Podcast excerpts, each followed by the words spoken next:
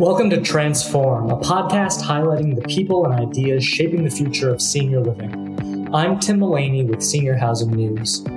A senior living pioneer, Brandywine co-founder and CEO Brenda Bacon is now pushing the industry toward its next chapter. Old capital structures and operating models must change to accommodate a new generation of consumers and a market in full risk territory, Bacon believes. Through Brandywine's own experiences, she's grown skeptical of triple net leases, and she's embracing the sea change as senior living adapts to the rising demographic of aging boomers. With a portfolio of about 30 communities, Mount Laurel, New Jersey-based Brandywine is balancing innovation for the future with serving the resident today. Before we hear my interview with Brenda Bacon, we'd like to thank our podcast sponsor today, Point Click Care. They know financial health is integral to your success and want to help you reach your goals. Visit www.pointclickcare.com to learn how they can help you achieve financial success. And now my interview with Brenda Bacon, co-founder, president, and CEO of Brandywine Living. Brenda, welcome to the podcast. Thank you, Tim. It's happy to be here. So I want to jump in by reading something that you told my colleague, Tim Regan. I think the two of you chatted at NIC, and we ran a story with this quote from you after the conference, and it's really stayed with me. You said, you'll hear a lot of people say, oh, well, this happened in 2008, and it happened in 2002 when the industry got overbuilt, and so this too shall pass. I, for one, don't believe we're in a cycle. I think we're in a sea change. So I'm just curious if you can elaborate on that a little bit and talk about why you think senior housing is in a sea change rather than just another real estate cycle. First of all, I think sea changes are good things. I think that we like to see change and progress, and who wants to be bored doing the same old thing? And I think in our situation, we have no choice but to recognize a sea change. We're pretty much going to spend, in my opinion, the next 7 to 10 years servicing the kind of clients that we have now, which come from a certain generation that differs quite a bit from the generation that we'll be serving 10 years from now. And we hear a lot about what is it that the baby boomers want and what should we do to prepare for them. And I think, you know, the exciting part of it is, because you don't have this in most industries, we have 76 million new customers coming our way in the way of the baby boomers. And those 76 million customers all need a place to live. And we should position ourselves to be that place that they choose. But I think it's going to be a different kind of experience, not only in the physical plant part of it, but also in the lifestyle of what happens, how they use our senior living communities and what their demands will be. Got it. So what are some common senior living practices today or that have worked well in the past that you anticipate are going to have to change?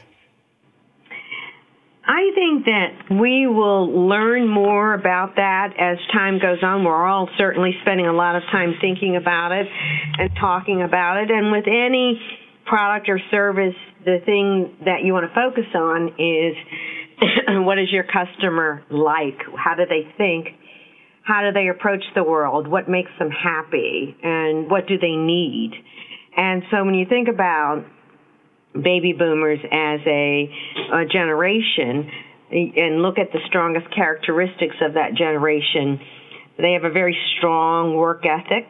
Something like 65% of them intend to work after they're 65, and they're not doing it. Only half of them are doing it because they feel they need to work. The other half are because they enjoy work. They have defined their lives a lot by work, and they don't see themselves just retiring. So they have a strong work ethic.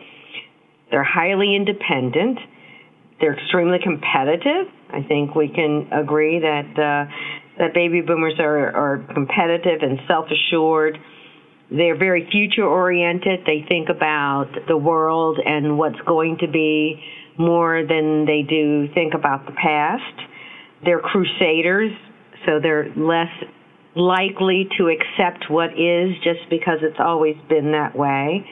They like human interaction, they and causes and teams and changing the world, and they are pretty passionate about those things in their own ways. So I think that as we look at them as our customer, we say, well, what do those characteristics have to do with what we should be thinking about?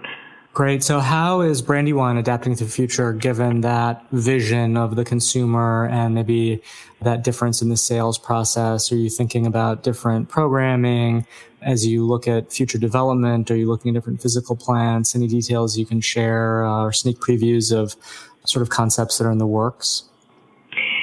We're doing a lot of things. I think that you would be surprised, as we think about what is it that our customer wants? And I say that today because I think we cannot make the mistake of saying that we've got to figure out what the baby boomer wants because there's so many of them and start to overlook the population that we're currently serving and what they want.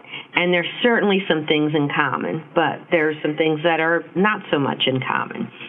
Our customers now are, I think, more looking at the hospitality aspects of where they live, the interaction, the things to do, the reason to get up in the morning, choosing when they want to eat, what they want to eat, which venue they want to eat in, what activities, if you want to call them activities. Activities is almost a word that sounds childlike to me when I think about our population now, where they want to attend classes at the local colleges, they want to go see shows on Broadway, they may have beginning Parkinson's or other physical ailments, but that doesn't stop their passion, their interest, their mind from working. They still want to be able to be the best that they can be, lead the best lives that they can lead.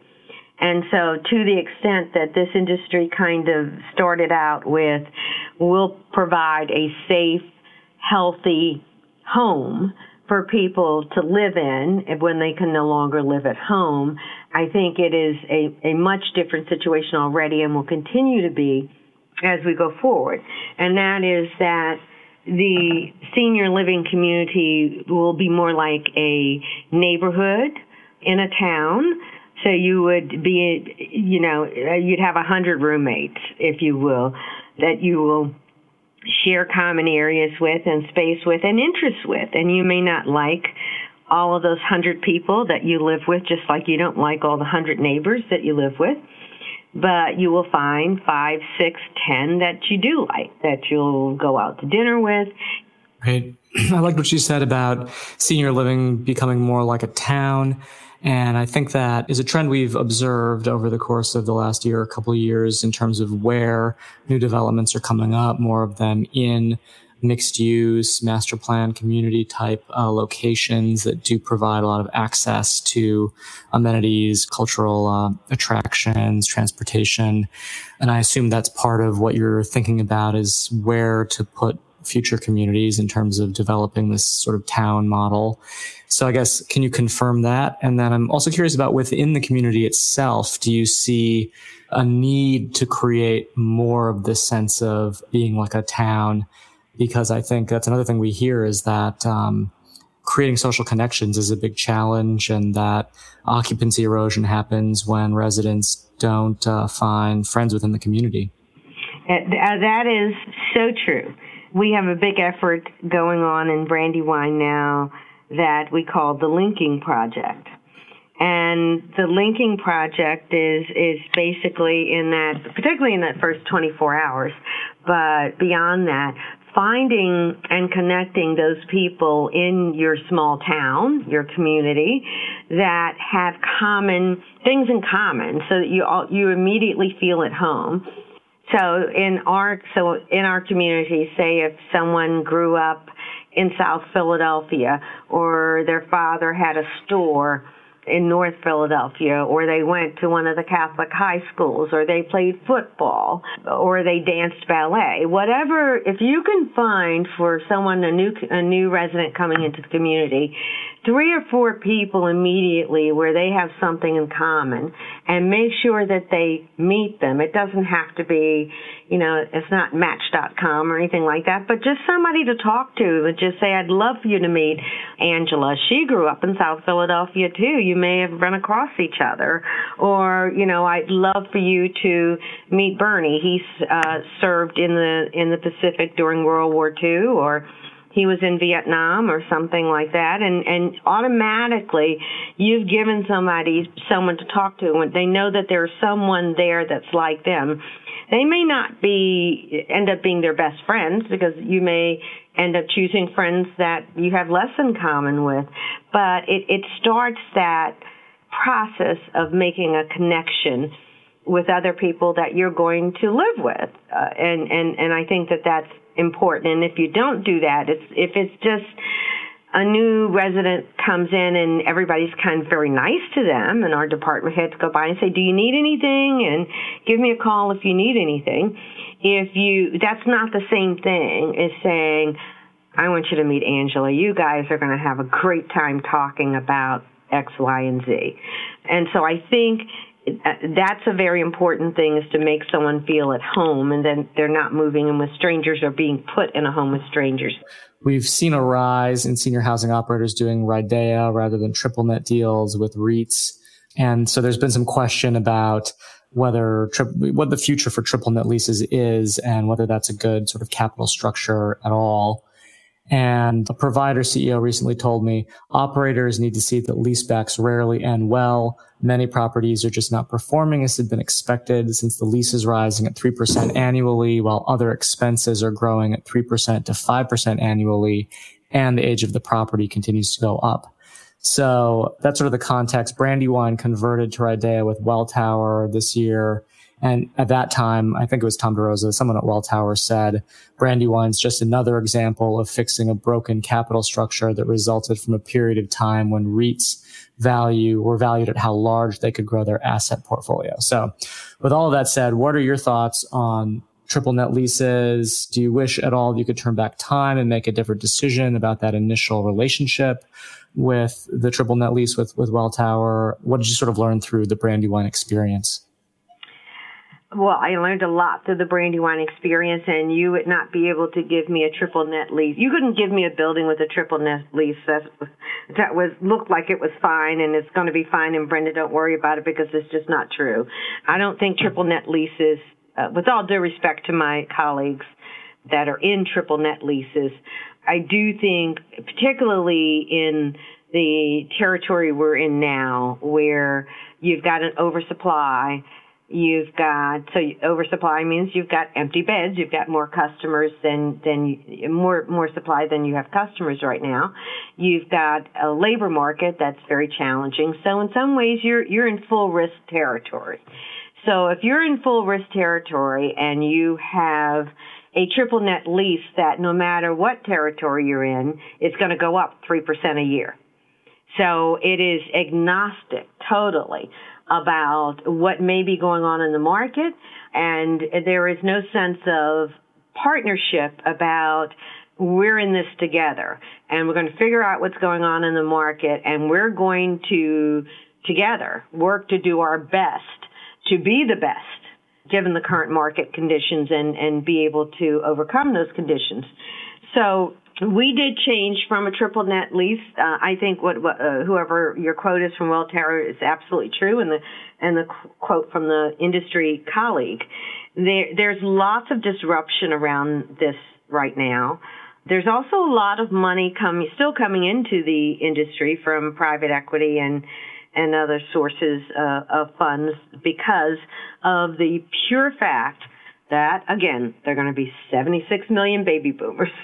Mm-hmm. Now, there's a lot of money that's going to get lost between now and when, in my opinion, the baby boomers, if they do choose senior, if we're smart enough to build what they will want to come to, then, you know, it's going to be a happy ending and things are going to be wonderful. I think in the meantime, our greatest chance of doing that is to form an alliance between the operating partners and the financial partners, where we both understand what our needs are, that we're aligned in terms of common goals. We are able to talk honestly to each other, so that if you have a building that has been doing great for many years, has basically, quote unquote, owned the market, and all of a sudden there are two new buildings, one with 1.5 miles the one way and 1 2 miles the other way. Sounds like I'm a little bit familiar with this kind of circumstance, right? And they're brand new shiny pennies, and they moved and they built there because, wow, there is a building in that market that makes a lot of money and is always full, and so we should go to that market. Well, when two other buildings decide to come into that market, you've got 3 times as many apartments now in that market, and there simply aren't enough customers to satisfy that. So you therefore could be in this situation. You have a financial partner who says, wait a minute, what's going wrong here? Why, you know, this building used to be full with a waiting list, and now there's 20 open apartments. You know, so the assumption, how are you going to fix this? You know, what have you done? What's gone wrong? And you need to fix this. And you're not going to make your covenant on your triple net lease. And you might have the people who put up the new building saying, gee, I thought this was an A-plus market and you were going to fill up in a year or 2 years. And here we are sitting here and you're filling up very slowly and we're losing a lot of money. So I think all of those things can happen and be true, and they are happening as we talk today. I think being able to sit down with your financial partner if you're aligned. So basically, if you're losing money, financial partner, I'm losing money too as the operator, and often we own a little bit of each person's kind of major part of the deal.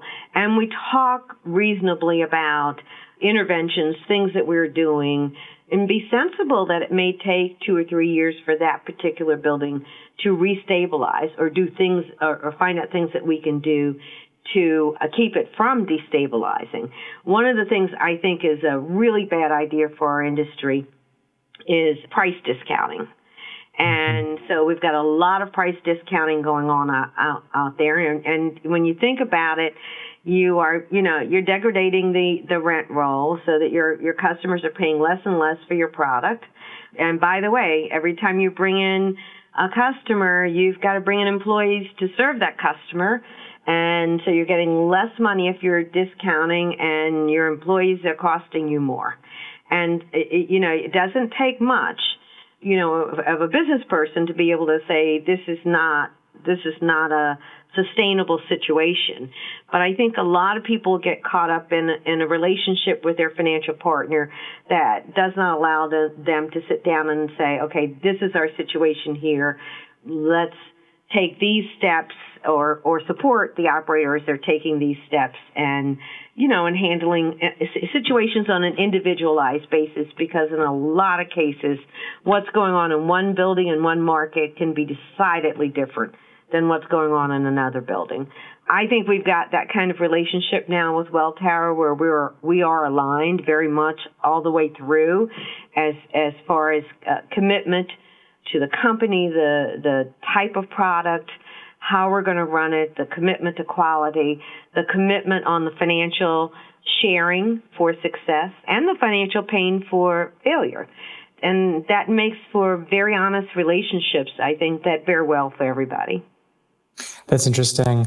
I'm wondering, can you help me? I guess I'm curious about what you say makes so much sense about the need for alignment and everyone have skin in the game and the risks of the triple net lease, given the kind of operating environment that everyone is in today. But triple net leases were so common in the past. And I'm wondering what drove so many operators into that structure that now maybe some people are seeing is not working out. Do you think it was just that RIDEA was new, it was untested, that wasn't really an option? Do you think part of it was that this kind of environment hadn't really been experienced before in the industry. What was sort of the history there?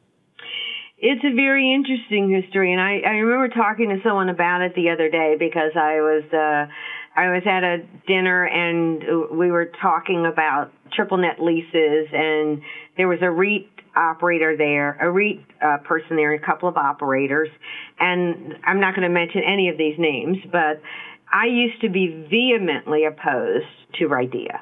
I liked triple net leasing. I like triple net leasing because I'm an entrepreneur, and most operators are entrepreneurs. And so you want to own your bricks and mortar, you want to own your operations, your P&L, you want to run your business. And so you would rather just pay an amount to someone for leasing the property, but it's still, you know, you're still calling all the shots and taking all the risk. And for many years, you know, when our buildings, our portfolio, I remember saying to, I'll say this because it's Granger Cobb, when, bless his heart, when I were talking one day and he asked me what my occupancy was, and I said, it's 97%. And he said, Brenda, he said, no, I mean the whole portfolio. I said, it's 97%. And he said, 97%. And I said, yo, he says, why are you standing here at this conference if your portfolio is at 97%? Why aren't you off in Europe or on a beach or something? And I said, you know, it was at that point in our markets, you know, you could, you know, have very great success because there wasn't an oversupply. And we were building in high barrier to entry markets. And I think if all is good, then triple net works just fine. If the market is great and you just pay your financial partner a check every month like you send to the mortgage company or to your landlord, it's fine. But it does not work. Triple net does not work when you have downturns or industry headwinds. So when you had the Great Recession in 2008, it's triple net's not going to work. When even, you know, in the skilled nursing industry, which is a extremely hard industry to operate in, if they change the reimbursement rules, then triple net doesn't work because you can't pay. You know, you can't pay the escalators. Triple net is a design that works when, you know, when everything's coming up roses. And as soon as it doesn't, then it gets very bad very quickly for all parties. I don't mean to harp on this. Maybe one last question is, given that Brandywine being one example, but other operators too, I think, are coming around to your understanding and philosophy on this and are making that switch to RIDEA or some kind of joint venture agreement with their investors or owners. Do you think that one of the forthcoming big challenges is going to be figuring out the best way to work now as partners with these ownership groups who are going to, I think we're already see, become much more hands-on in terms of their asset management practices? I do think that that's, you know, going to be something that you have to put a lot of time and effort into it. I'm a very transparent person, so I like that. But I'm also a person that's very command and control. So if someone comes in and says, well, my partner says, gee, Brenda, I think, you know, I know how we've got some ideas. We've run some algorithms and we've got people who can tell you how to better staff that second shift at the Sycamore. I'm not very receptive to that. Okay. So there are going to be those problems where people, you know, financial partners will say, well, now that we've got skin in the game in terms of operations and we don't have to just worry about the lease payment, we need to get more savvy about how do you really efficiently operate these companies in these buildings. And I think they do need to get educated about it. That education doesn't usually come out of a book that they can read, and it doesn't come naturally from what they've been doing with their life thus far, which is financial modeling for the most case. So I think we've got a lot to learn from our side in dealing with them about, you know, their responsibilities to their shareholders or to their limited partners and the quarterly reporting and, you know, SOX compliance and all of that. And they've got a lot to learn about operations and regulatory considerations and just the hospitality and all the aspects of making a successful company, a successful operation, not only, again, for your customer, but also for your employee. And so there are things that we all need to learn. And the more we're open to learning those, I think the more successful the relationship can be under RIDEA. I guess I'm curious and wanted to point out that, you know, I've been on hold, for instance, sometimes when I call Brandywine and hear the message that gets played when you're on hold, and it's describing the services, and it's very alluring in terms of the hospitality offerings, talk of personal butlers and concierges, and it sounds like a great lifestyle. And I think that a lot of people associate Brandywine with that type of offering, very hospitality driven. But I think Brandywine also has this other side. You mentioned it in the sort of move-in process, all of the questions you ask about potential residents' healthcare needs. And I believe that all the way back in 2013, Brandywine opened a community on the Medical Mile in New Jersey that was close to a Genesis rehab and a hospital. So this is another trend we've been seeing of integration of senior living within the greater healthcare continuum. And so I guess my question is, how is that Medical Mile property working out? Do you foresee future developments in close proximity to various healthcare, or are there other ways that you're seeing this kind of integration happening in senior living and other types of healthcare? I think for the benefit of our residents, we do have to have good, very good relationships with the best hospital systems and healthcare providers, not just the institutional-based hospital systems, but the healthcare system in general. And that is because our customers are high users of that. So, yeah, in our buildings, for example, and let me apologize, I'm sorry that you learned so much about us about being on hold. Well, make sure the message plays quickly. I wasn't on hold for very long, but you packed a lot in. It's a good message. I hope it was entertaining, and I'll give you a special number to call from now on, Tim. No, I actually like to hear what people have during their hold music. It's pretty interesting. So when you think about Brandywine, we're one of the few companies that has a nurse on site, a licensed nurse on site 24/7. Okay, so one would say, well, why do you do that? Are you taking really, really high acuity people? We take our fair share of acuity. You know, we're not afraid. We've owned nursing homes before. We kind of understand that. We don't go as far as other companies in terms of acuity, but we're not afraid of that. We have nurses. Only nurses give meds. We don't use med techs. So you've got a nurse in the building, you've got nurses giving your meds. That gives families a certain amount of comfort. It also gives your physician and hospital community, healthcare community comfort. It's always been my experience that emergencies don't happen at 2 in the afternoon, they happen at 2 in the morning. If you don't have a nurse in the building, then your care manager basically has to, in most cases, 911 someone out if there is a problem. So if a resident develops a rash, you know, on their arm and, you know, they're experiencing some discomfort from it enough that, you know, the care manager has to pay attention to it, a physician will not talk to our care manager. But if there's a nurse there, the physician will talk to a nurse, and the physician can say, oh, yeah, I changed her medication 2 days ago, and she's having a reaction to it. Just put such and such on it, or a cold compress or whatever his instructions are, and she'll be fine. There's no need for, you know, the very scary 2 o'clock in the morning ride to the emergency room, calling the family, and disrupting the resident and all of that. So I do think it's very important that we pay attention to relationships with hospitals and medical providers so that they learn to trust us as part of the medical team.